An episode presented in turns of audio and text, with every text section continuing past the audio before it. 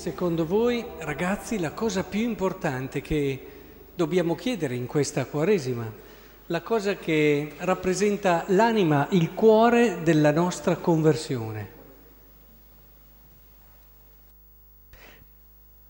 Ve lo dico in un altro modo. Perché dobbiamo fare dei fioretti?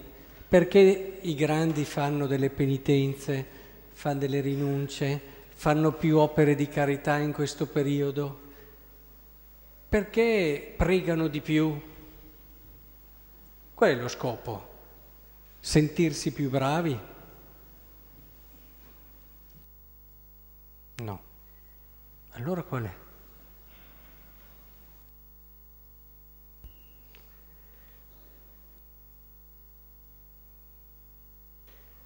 Cerco di raccontarvelo io qual è.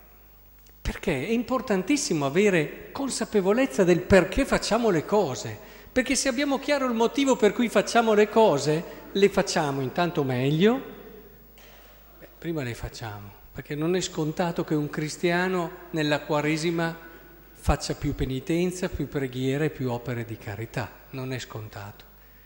Beh, intanto le facciamo e poi le facciamo con lo spirito giusto, nel modo giusto, dando il taglio giusto. Ora, credo che sia importante comprendere questo. La prima lettura ci dice, ritornate a me con tutto il cuore, con digiuni, con pianti, lamenti, laceratevi il cuore con le vesti, ritornate al Signore vostro Dio perché Egli è misericordioso e pietoso, lento all'ira, di grande amore pronta a ravvedersi riguardo al male. Chissà che non cambi, si ravveda e così via e continua e lasci dietro di sé una benedizione. Stupendo. Può sembrare un po' triste perché dice, oh, laceratevi il cuore, digiuni, pianti, però se lo leggiamo con attenzione, tutto questo brano, come tutta la liturgia di oggi della parola, è permeata da questa relazione col Signore. Se provate a riascoltare le stesse cose che ho appena detto e le rileggete in questa prospettiva, ecco che subito assumono un colore diverso. Ma come? Ma perché ti fa capire il valore della relazione con Cristo, con il Signore. Ecco, il discorso del salmo responsoriale, il salmo 50.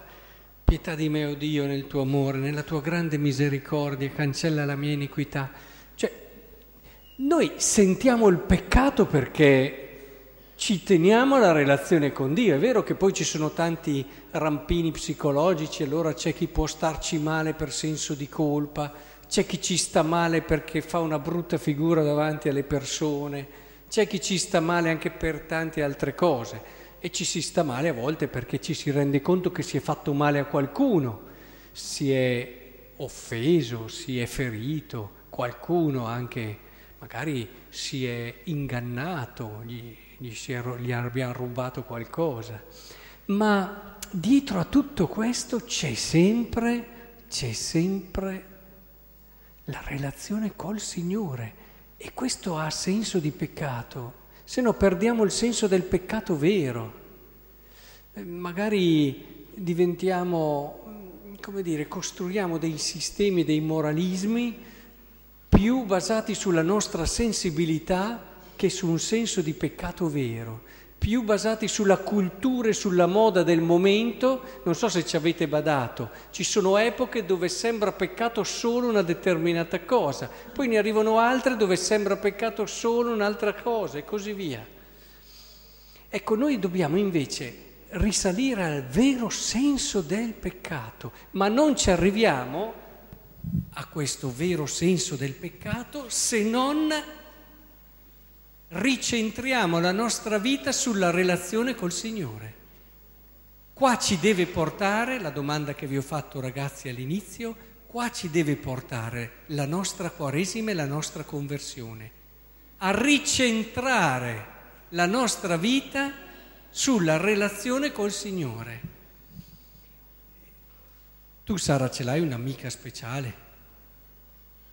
e, e ci pensi durante il giorno all'amica speciale. Molto spesso è uno dei primi pensieri, se poi hai delle cose speciali anche da fare con lei, ci ripensi durante il giorno, poi la incontri e così via. Ora, questo è normale quando c'è una relazione che ti fonda e per quell'età qui dei bambini, le loro amicizie, beh, quello dei genitori è un rapporto viscerale, fondamentale, però adesso citavo soprattutto quella degli amiche, soprattutto le ragazze con l'amica del cuore, perché sapete che la donna la vive in modo un po' diverso questa dimensione, è importante, tanto che scaturiscono, nascono delle gelosie incredibili. Ora, l'amicizia, quell'amicizia che ti fonda, che ti toglie la serenità se non c'è più, se c'è un'incrinatura, che non sei più quello di prima.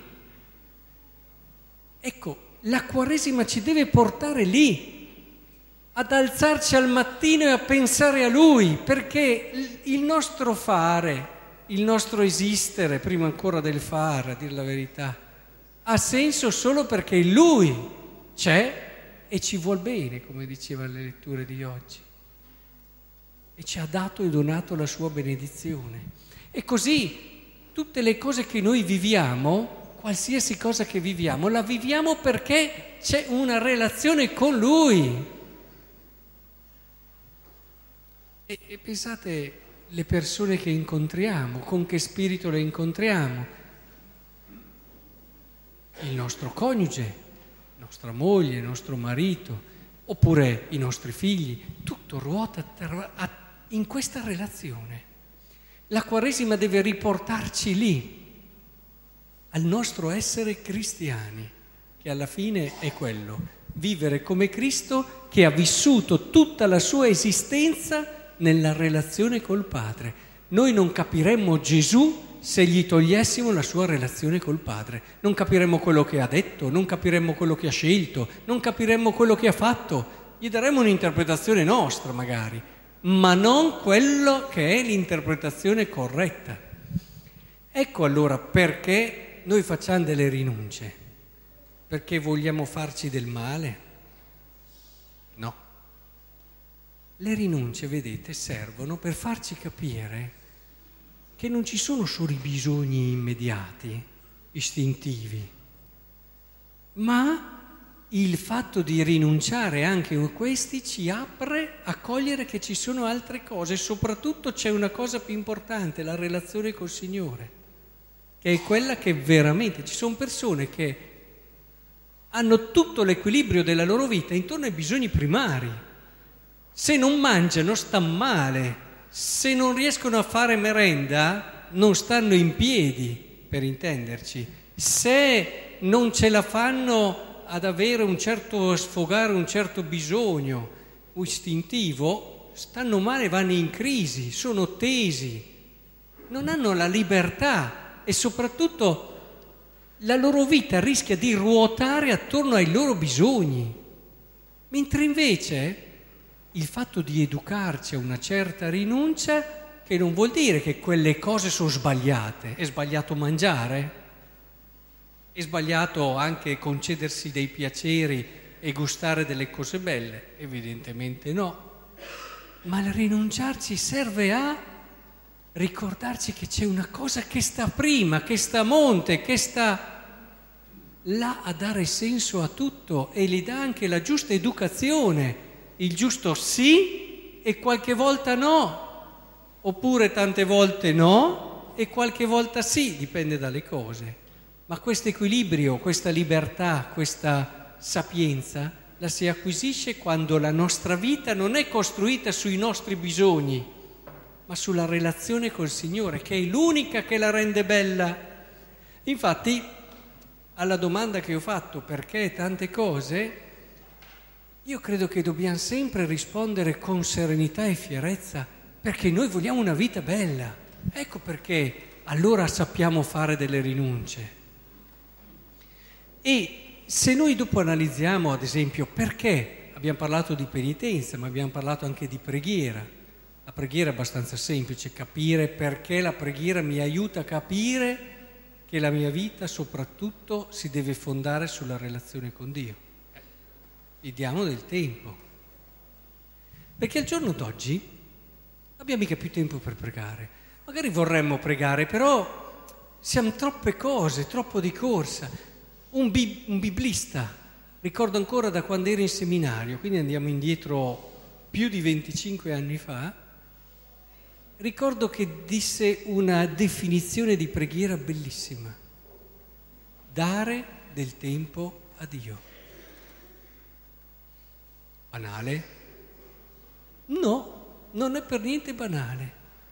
Provate a dare del tempo a Dio durante il giorno, che vuol dire togliere tante altre cose, è evidente.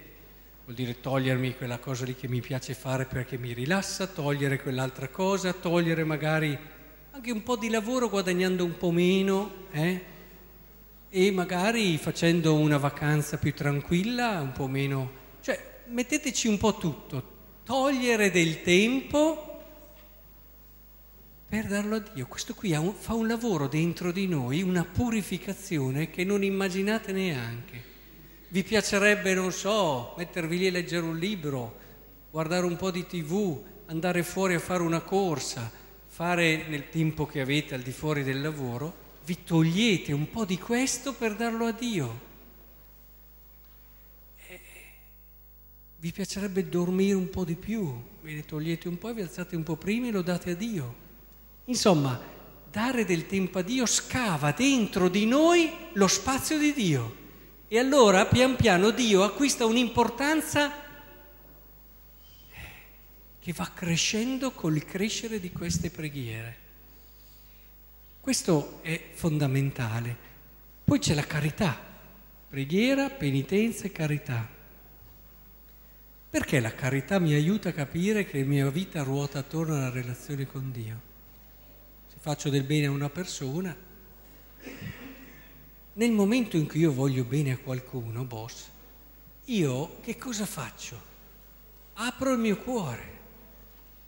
Esco magari dai miei... perché se gli faccio un gesto generoso, so, tu pensa con Andrea. Andrea ha voglia di andare a giocare, a divertirsi in un certo modo. Te non ne hai voglia, però dice, se sono suo amico, bisogna che faccia anche quello che vuole lui ogni tanto, perché sennò se faccio lì mi impunto e litighiamo. Stare con gli altri, vivere delle relazioni, far del bene agli altri, ti aiuta ad andare a volte contro quello che sono le tue esigenze, i tuoi bisogni, per dar gioia a lui. È normale questo. Del resto lo si vede quando si è in tanti, eh, in un bel gruppo di amici, eh, si capisce che non si può sempre fare quello che voglio io. Se sto da solo, sì. Oppure se davvero fai del bene a uno ti togli via anche qui del tempo a te oppure delle cose tue per condividerle con lui. Ecco che così apri il tuo cuore, che altrimenti ruota solo attorno a te. Aprire il cuore al fratello, ad esempio imparare ad ascoltarlo, saperlo perdonare, tutte quelle dimensioni di carità che ci sono, non giudicarlo, e ne abbiamo parlato, eh, ti apre il cuore al fratello, ti fa capire, ma questo poi, se un cuore poi è aperto, è sempre aperto, e quindi lo apre anche a Dio e ti aiuta a riconoscere la sua presenza, il suo essere vicino a te e lo cominci a vedere davvero, perché un cuore che sa amare ce lo diceva sempre Madre Teresa di Calcutta, un cuore che ama è un cuore che si apre a Dio, inevitabilmente. Quindi capite che noi faremo una Quaresima straordinaria perché vogliamo una vita straordinaria e sappiamo che una vita straordinaria non la potremo avere se non c'è Cristo e Dio nella nostra vita. E allora se davvero Lui diventa la cosa più importante in assoluto, perché badate bene che noi qua lasceremo tutto, eh? quello che adesso ci sembra così importante lo lasciamo lì. Quindi l'unica vera cosa che nessuno ci potrà portare via è la relazione col Signore. E questo è il cuore e l'anima di tutta la nostra vita. Quindi una vita bella, una vita che è luminosa, una vita che davvero sa trovare il bello in tutte le situazioni e vede anche i momenti di difficoltà come un'opportunità. Questo la relazione col Signore riesce a fare in noi e ci dà tenacia, costanza, forza anche nelle prove, ci dà fiducia quando magari la situazione potrebbe portarci alla disperazione. Ecco, in tutto questo io vi auguro davvero di crescere in una esperienza di Dio rinnovata. Diciamocelo, diciamocelo che al giorno d'oggi è tanto facile avere la testa ovunque, ovunque, ma non nella nostra relazione col Signore. Adesso non dico che come Santa Teresa di Lisieux in un mese non dovete passare più del tempo di una salve regina senza pensare a Dio. Però bisogna che ci arriviamo piano piano ma non perché è un dovere, ma perché esista bene, perché è la cosa più bella. Ecco, questo vi auguro. Spero davvero che questa Quaresima sia diversa da tutte le altre, speciale. Siate decisi, generosi, penitenze, perché con lo spirito giusto vedrete quanto Dio riempirà il vostro cuore.